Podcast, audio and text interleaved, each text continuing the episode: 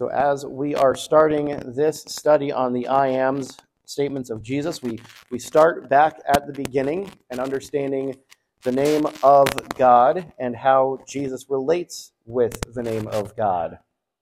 So, we begin first in Exodus chapter 3, verses 13 to 15, where the name of God is originally given and is revealed to Moses. For a little bit of context, as we walk into our passage here, Moses has spent the better part of 40 years uh, in the wilderness, uh, along with or with his uh, father-in-law Jeth, uh, Jethro, and he is watching his father-in-law's flocks. And he came to Mount Horeb, and this is the scene of the burning bush. This is where we're walking into. So we pick up in verse 13 of Exodus chapter 3. Then Moses said to God, Indeed, when I come to the children of Israel and say to them, The God of your fathers has sent me to you, and they say to me, What is his name? What shall I say to them? And God said to Moses, I am who I am. And he said, Thus you shall say to the children of Israel, I am has sent me to you. Moreover, God said to Moses, Thus you shall say to the children of Israel, The Lord, God of your fathers, the God of Abraham, the God of Isaac, and the God of Jacob, has sent me to you. This is my name forever, and this is my memorial to all generations. So from here we see our first point I am who I am. I am who I am. That was God's initial response when he asked the, the people of Israel are going to say, What's God's name? What am I supposed to say? And God's initial response is, I am who I am. Well, what is going, going on here? The I am is essentially understood as the divine name of God. This, is, but what is being used here, this is the Hebrew verb for to be. Hayah is essentially the, the infinitive form, to be. I am is that first person singular of the verb, and it is the name God uses to refer to himself. When he is speaking of himself, to, to quote the song, Me, a name I call myself. Okay? When God is speaking of himself, it is I am. This is the first person form of that verb. The divine name that we know and typically hear is actually found in verse 15, in, in Exodus 3, verse 15. Moreover, God said to Moses, Thus you shall say to the children of Israel, the Lord God of your fathers. The Lord there is either is probably italicized or it's in all capital. Well, it's not italicized, excuse me. It's probably in all capitals, maybe a slightly different font. The Lord here is he's giving as the name to give to the children. The Lord, God of your fathers, and he's qualifying it there. the word that is rendered, rendered Lord in all capitals is likely the third person form of that verb and is written with the four consonants that we would transliterate to YHWH. Now, written Hebrew did, did not, and in some cases from, from what I was seeing this week, does not include vowels. The, the vowels are simply supplied when spoken or read aloud, or when, when the written word is being read. Now, the Jewish people held the name of God in such reverence that they did not speak the name of God aloud, even when reading the scriptures aloud. They were concerned over violating the commandments of Exodus 20, verse 7, of taking the Lord's name in vain, or of Leviticus 24, 16, of blaspheming the name. From this concern rose the practice of pronouncing, pr- pronouncing the name Adonai, which is a totally different word and it essentially means Lord or Master. But they would use Adonai in place of the name, even if the name is what is written there. Now, Jewish scholars, excuse me, uh, over time, the pronunciation of YHWH was lost, though most understand the pronunciation to be Yahweh or Yahweh.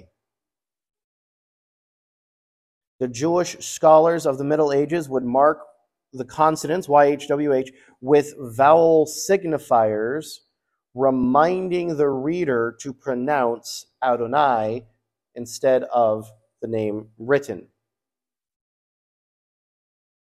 And over time, as YHWH appeared with these vowels, the vowels of Adonai or Edonai, in a, ver- a version of the word were, were, were combined, and a version of the word was created by a Latinized pronunciation, Jehovah.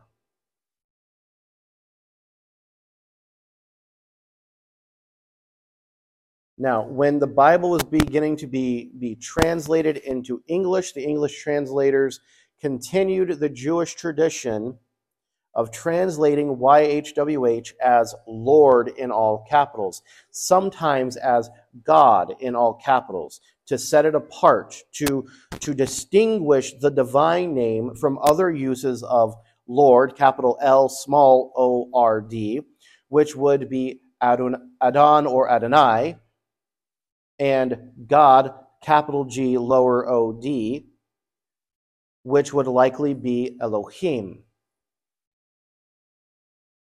So the, the English translators still do that, did that, and mo- just about every major uh, Bible translation in English still carries that. Occasionally, if you have a Holman Christian Standard or a Christian Standard, they might actually put in Yahweh instead of Lord in all capitals, just to let you know that the name is being used here. In the Old Testament, Yahweh is, is used well over 6,000 times.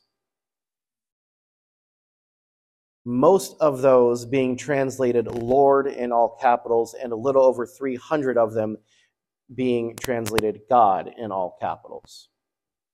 So if your Bible is capital, and most do capitalize Lord in all caps, it's like six some six thousand times that that is that that is a reference to the name of God. That the name of God is being used. So that's a little bit of history and understanding of what we're talking about and kind of where the word and what the word is in reference to. But what does I am tell us about God. What does God reveal about himself in this name? When he tells Moses, I am who I am, what is he revealing about himself? He's revealing that at least a few of his attributes. He is revealing a few of the things that are so essential to his makeup that if it was to be removed, he would not be who he is. First, we see that he is self existent and eternal. I am who I am. God's name chiefly expresses that he is the self existent one. It's translated I am who I am in most versions. It could be translated I am that I am. I am because I am. It is the it is that remarkably simple statement, that simple sentence, I am. He is the self existent one. He was not conceived or born. He was not created. He did not become or evolve. He always is. He had no cause. He had no beginning. He exists dependent on no one and nothing except himself. To paraphrase the Lord's statement in Exodus 3, God is because he is. God's name expresses his eternality. God is eternally present, and all things are eternally present with him. In Revelation, John records as a common description of the Lord who was, who is, and who is to come. Revelation 1 4 and 1 8, and chapter 4, verse 8. But God sums this up in his name I am. There has never been a time from eternity past, nor will there be a time in eternity to come when God could not, cannot, or will not be able to say, I am. It also reveals that he is omnipresent. It expresses his omnipresence, that he is everywhere at all times. David expresses this well in Psalm 139, verses 7 to 10, where he writes, Where can I go from your spirit? Oh, where can I flee from your presence? If I ascend into heaven, you are there. If I make my bed in hell, behold, you are there. If I take the wings of the morning and dwell in the uttermost parts of the sea, even there your hand shall lead me, and your right hand shall hold me. Where can I go from your spirit? Where can I flee from your presence? He is always present. He is always there. We, need, we need, should be careful how we express when we discuss the omnipresence. This is, He is present, but that just because He is always here doesn't mean He is in the wood or in nature. He is, that is, that's pantheism God is, He is a spirit, and He is always present. And He is present everywhere in His full essence all the time.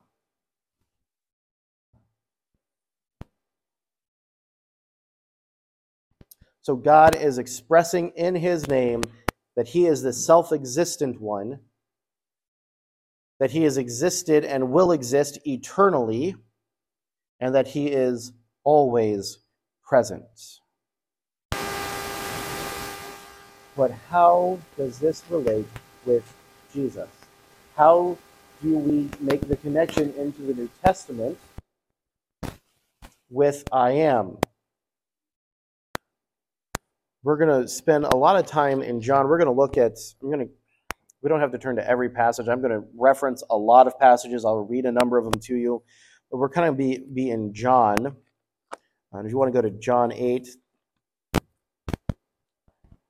probably where we will camp for a little bit.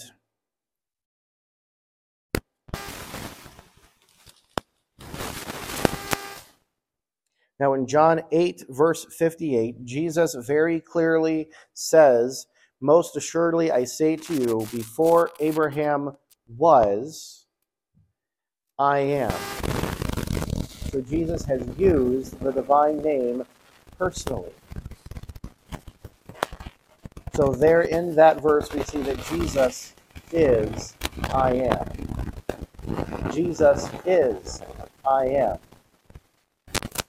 Now, there are several things we should we should touch on. The New Testament makes uh, application a number of times between passages in the Old Testament that are very clearly ref, uh, reference to or the use of the divine name of the Lord, and then applies that information or that passage specifically and clearly to Jesus. And we're going to look at some of these expressions. One of the first ones is 1 Corinthians 10 9. And Paul is recounting here uh, examples, events from the book of Exodus, from the Exodus journey and the wilderness wanderings, as examples and warnings to the Corinthian church. And in 1 Corinthians 10 9, Paul tells the Corinthians not to put Christ to the test. Some translations will say not to put the Lord to the test. Paul ref, Paul's references excuse me, Paul references the incidents concerning the fiery serpents.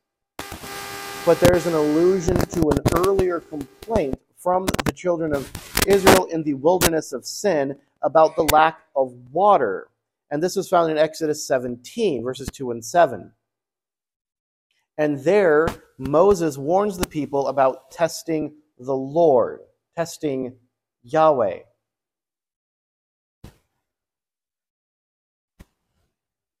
1 Corinthians 10 9 reads this Nor let us tempt Christ, as some have also tempted, as were destroyed by serpents. And you see the reference directly to the fiery serpents of, of Numbers 21. But there's that allusion to testing or tempting the Lord from Exodus 17.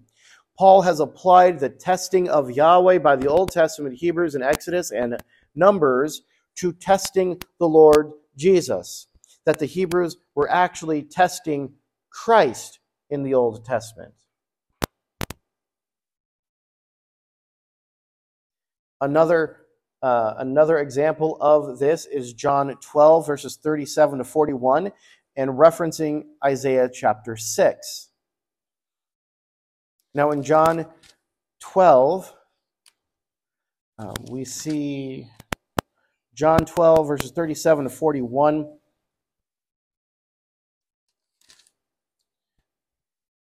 Um, Jesus has made a prediction of his death on the cross, and many were not believing. Many were not believing Jesus. I'll start here in verse 37. But although he had done so many signs before them, they did not believe in him, for the word of Isaiah the prophet might be fulfilled, which he spoke. Lord, who has believed our report, and to whom has the arm of the Lord was the arm of the Lord been revealed? John quotes from Isaiah 53 there.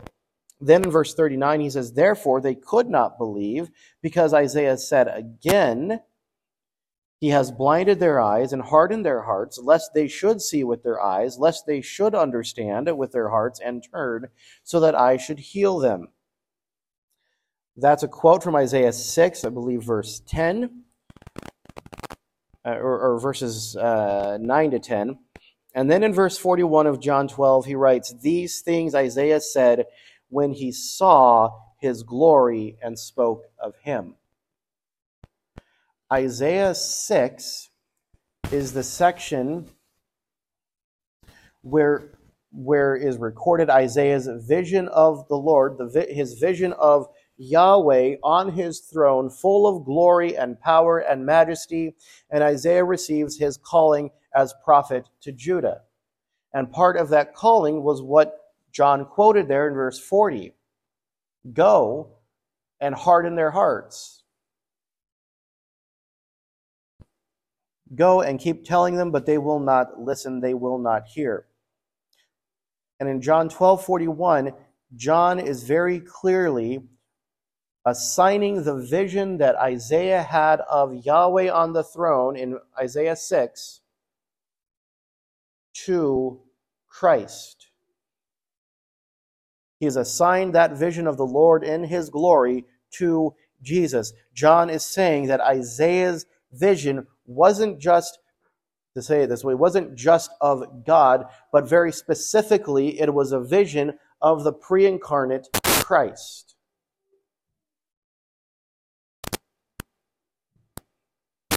There are other, other places. Matthew 3, verses 1 through 3 and referring of John the Baptist. In those days, John the Baptist came preaching the wilderness of Judah and saying, Repent, for the kingdom of heaven is at hand. For this is he who was spoken of by the prophet Isaiah, saying, The voice of one crying in the wilderness, Prepare the way of the Lord, make his path straight. Matthew there is establishing who John the Baptist is in relation to the prophecies of the Messiah. John is that voice crying in the wilderness that was prophesied in Isaiah 40, verse 3.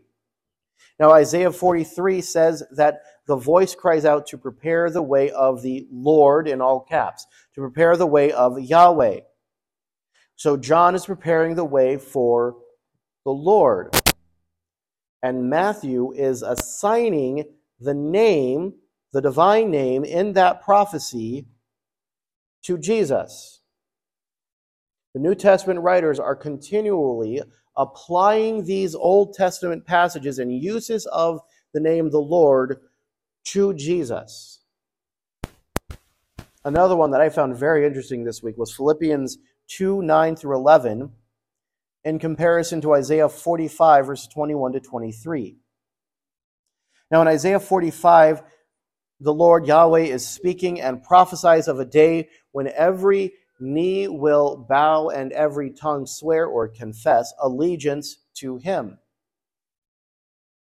Philippians 2 9 through 11 shows us that Yahweh of Isaiah's prophecy is actually the Lord Jesus. Listen, Isaiah 45, verse 23 I have sworn by myself, this is the Lord speaking, I have sworn by myself, the word has gone out of my mouth in righteousness and shall not return, that to me every knee shall bow, every tongue shall take an oath. Philippians 2 9 to 11. Therefore, God has also highly exalted him and given him the name that is above every name, that at the name of Jesus, every knee should bow of those in heaven and of those on earth and those under the earth, and that every tongue should confess that Jesus is Christ, Jesus Christ is Lord to the glory of God the Father. Paul's very has taken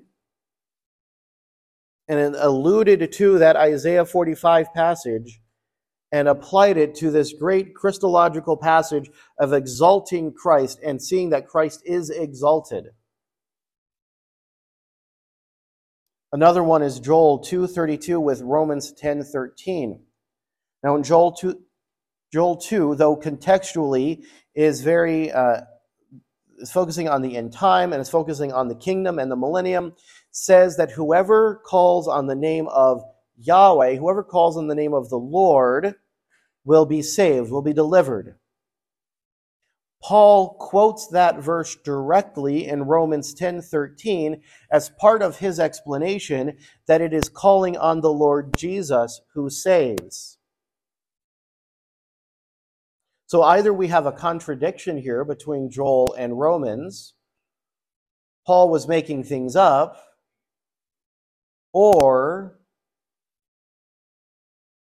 Yahweh is Jesus.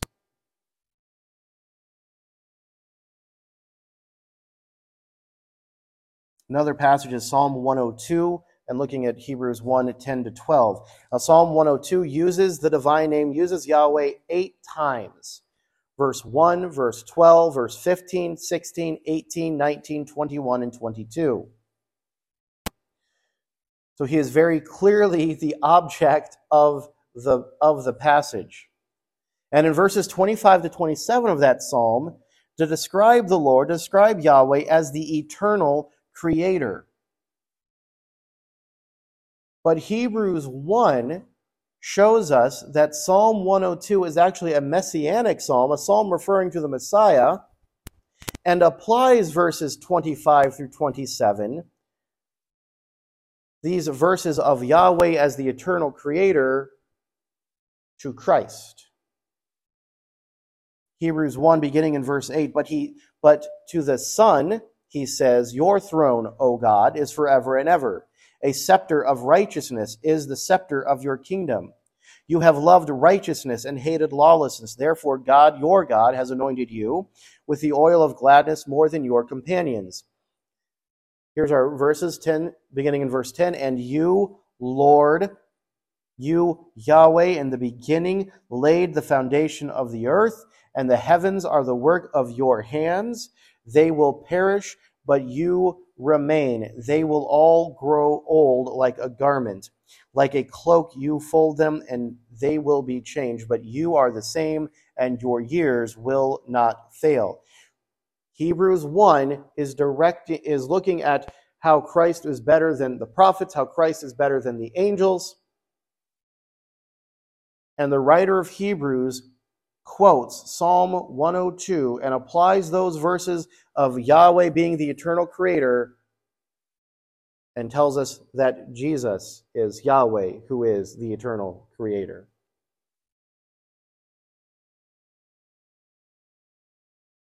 So he, that is a number of passages where the New Testament writers apply the name of Yahweh, the name I am, to Jesus.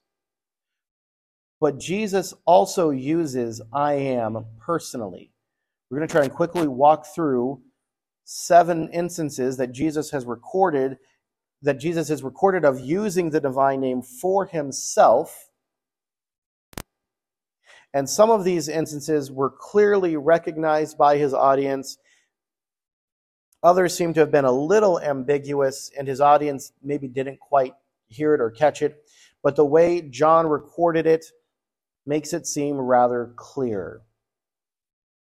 First is the Samaritan woman, the woman at the well in John 4. John 4 24 to 26. Jesus is speaking to the Samaritan woman. He says, God is spirit, and those who worship him must worship in spirit and truth. The woman said to him, I know that Messiah is coming, who is called Christ, and when he comes, he will tell us all things.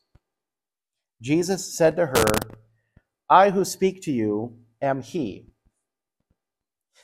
That last word, he, is italicized in most, in most uh, translations. It's italicized because it's not there in the Greek. It had to be added by the translators and editors. Jesus was not just identifying himself as the Messiah that the woman brought up, but used the divine name. We've talked about, I've brought this up a, number of times. In the Greek, it is expressed ego eimi. This verse should read something like, I am is the one speaking to you.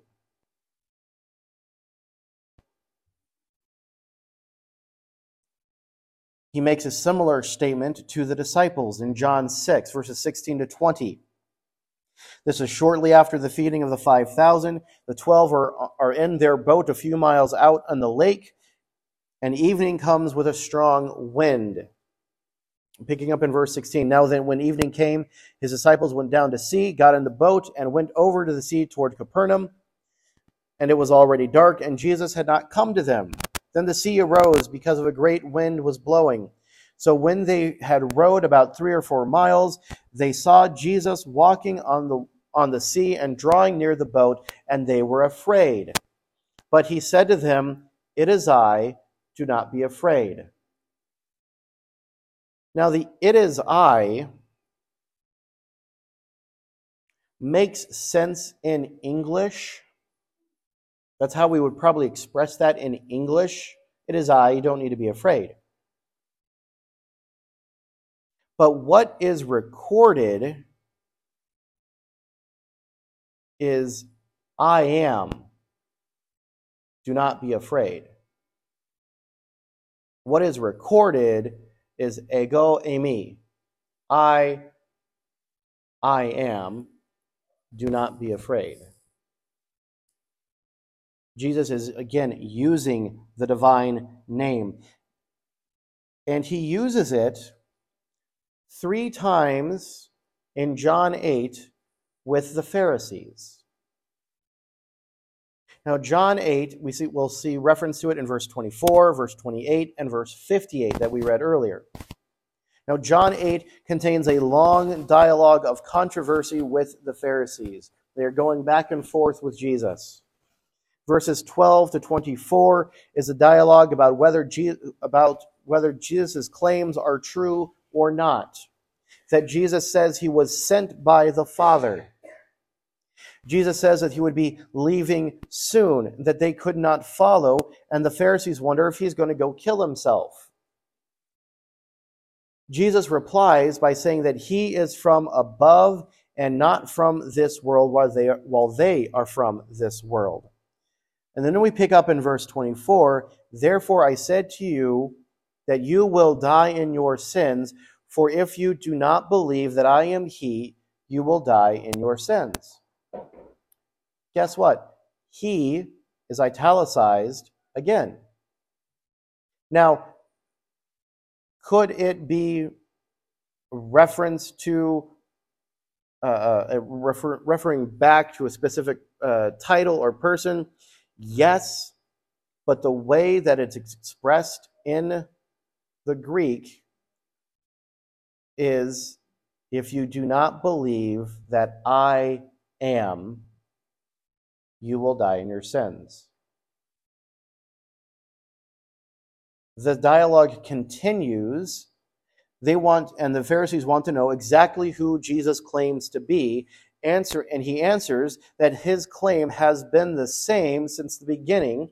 And there's a lot of things that he can do and could judge, but he could not judge right now because he needed he needed to declare what the Father had given him to speak. And he says then in verse 28 Then Jesus said to them, When you lift up, signifying how he was going to die, signifying crucifixion, when you lift up the Son of Man, then you will know that I am he, and that I do nothing of myself, but as my Father taught me, I speak these things. Do you hear it again? When you lift up the Son of Man, then you will know that I am he. Now, this could refer back to that title, Son of Man but again, he is added in English. The way it's expressed in the Greek is you will know that I am. He uses the word, he uses the name again. From verses 29 through 59 is just way too much to unpack in the time that we have.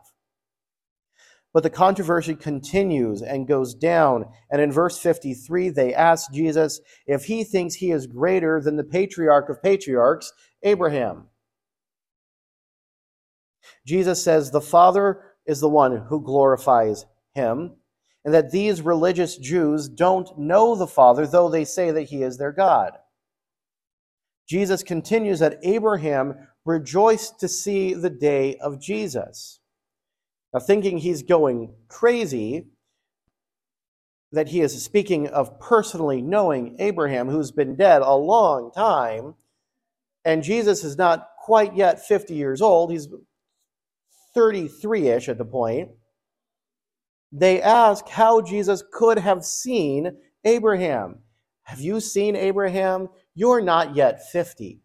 You could almost hear the patronizing tone when you read the verse. And then in verse 58 is recorded one of the most clear declarations of Jesus' deity in the New Testament. Jesus said to them, Most assuredly I say to you, before Abraham was, I am. There's no he to be added there. And you see that he just expressed his eternality before Abraham was. Not before he died, before he was, before he was born, before he was the patriarch. I am.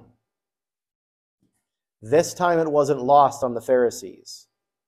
They knew exactly what he just said. Because in verse 59, they start grabbing stones to start tossing them at him, throwing it at him. Because in their mind, he just blasphemed, and to fulfill Leviticus, he's to be stoned. Jesus, it says Jesus hid himself and makes his way out of the table. It wasn't lost on them what he said there in verse 58. He also uses the name around the time of his betrayal. In John 13, in the upper room, after Jesus has washed the feet of the twelve, before Judas leaves for the betrayal, Jesus instructs them again about being a servant and that he is about to be betrayed by one of them. He says that the scripture is being fulfilled as one who eats with him will betray him. And then we come to John verse 19 in John 13 now I tell you before it comes, that when it does come to pass, you may believe that I am He. He again is added. It is again in italicized. It is not there in the Greek. Jesus was telling the twelve that while he was, is the Messiah, he is more than just the anointed one. He is the Son of God. He is Yahweh in the flesh. And then in the garden in John 8, 18, verses 5 through 8, when Judas and the when Judas arrives with the temple police and a few soldiers, Jesus asks who they are seeking, and in verse 5 they answered him, Jesus of Nazareth. Jesus said to them, I am he. And Judas, who betrayed him, also stood with them. Now, when he had said to them, I am he, he drew back and fell to the ground. Excuse me, they fell back, and they drew back and fell to the ground. Then he asked them again, Whom are you seeking? And they said, Jesus of Nazareth. Jesus answered, I have told you that I am he. Therefore, if you seek me, let these go their way. Jesus asks who they are seeking. They respond, Jesus of Nazareth, and he says, I am. In verse 6, it's repeated. And in verse 5, 6, and 8, the he is all added in the English. Now, again, these could just be referencing, we're looking for Jesus of Nazareth. Well, I, I'm him, I am he. But there was something else going on this particular time. The construction has been the same in all of these instances ego, eimi.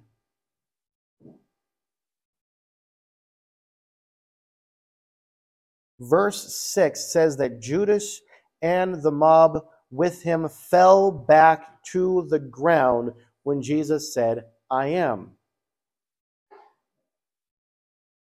There is more to what is going on here. That statement that Jesus made in verse 5 clearly was one using the divine name, as there was some added power to his statement, causing to, to that statement, expressing it, causing the soldiers to fall to the ground.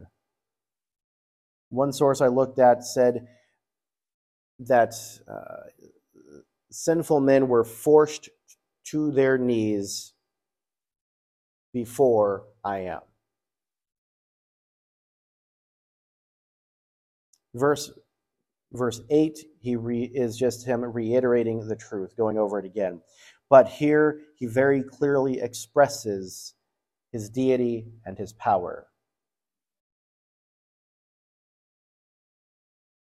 There are, we're not going to look at them now, but there are seven other instances in John where Jesus uses the same construction and, G, and he uses the name. These are known as the great I ams of John because they are tied to the seven miraculous signs of Jesus in the book of John. They're not not all of them are directly tied to their sign. They're actually kind of spread out through John, but there's the seven names given and the seven signs that prove, in John's writing, prove Jesus is God. These seven great I ams is in John 6, 35 and 48. I am the bread. I am the bread of life. John 8, 12 and chapter 9, and again in 9, verse 5. I am the light of the world. In John 10, 7 and 9, I am the door. John 10, 11 to 14, I am the shepherd. John 11, 25, I am the resurrection and the life. John 14, 6, I am the way, the truth, and the life. John 15, 1, John 15, 1 and 5, I am the true vine. We're not going to unpack those today, but those are the ones that we're going to continue to unpack every Lord's table. We're going to look at Jesus' use of these and what they're presenting, how he's presenting himself with these statements. Now, I know this morning was a little less expositional and a little bit more theological, but we need to do that sometimes, and we need to have a base. When we look at John 6:35 and we talk about Jesus saying, "I am the bread of life," there's there's more to it than this. We need to understand why this is such an important aspect for him to claim, "I am." I would even hazard I should have said this earlier. I would even hazard to say that most, if not all, visions and representations of Yahweh in the Old Testament is likely the pre incarnate Christ.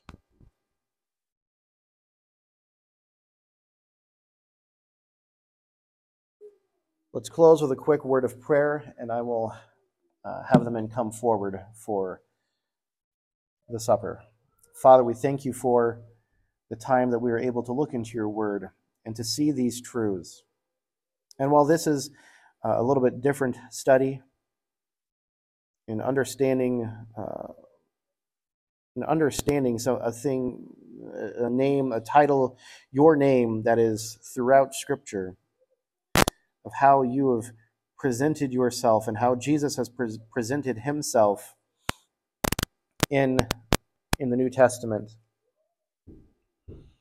We thank you for how these things all tie together. And as we look forward to spending some time looking at, very specifically, spending some detailed time looking at seven of these instances of Jesus using the name, help us to gain better understanding and while we, we say and we believe that Jesus is God, that he is the Son of God, he is God the Son, help us to bolster our faith as we look at these passages. We thank you for recording them in your word so that we would know the truth because it is through your word that you reveal yourself to us so that we might know you personally. We thank you and we praise you. We pray these things in the name of your Son and our Savior, Jesus Christ. Amen.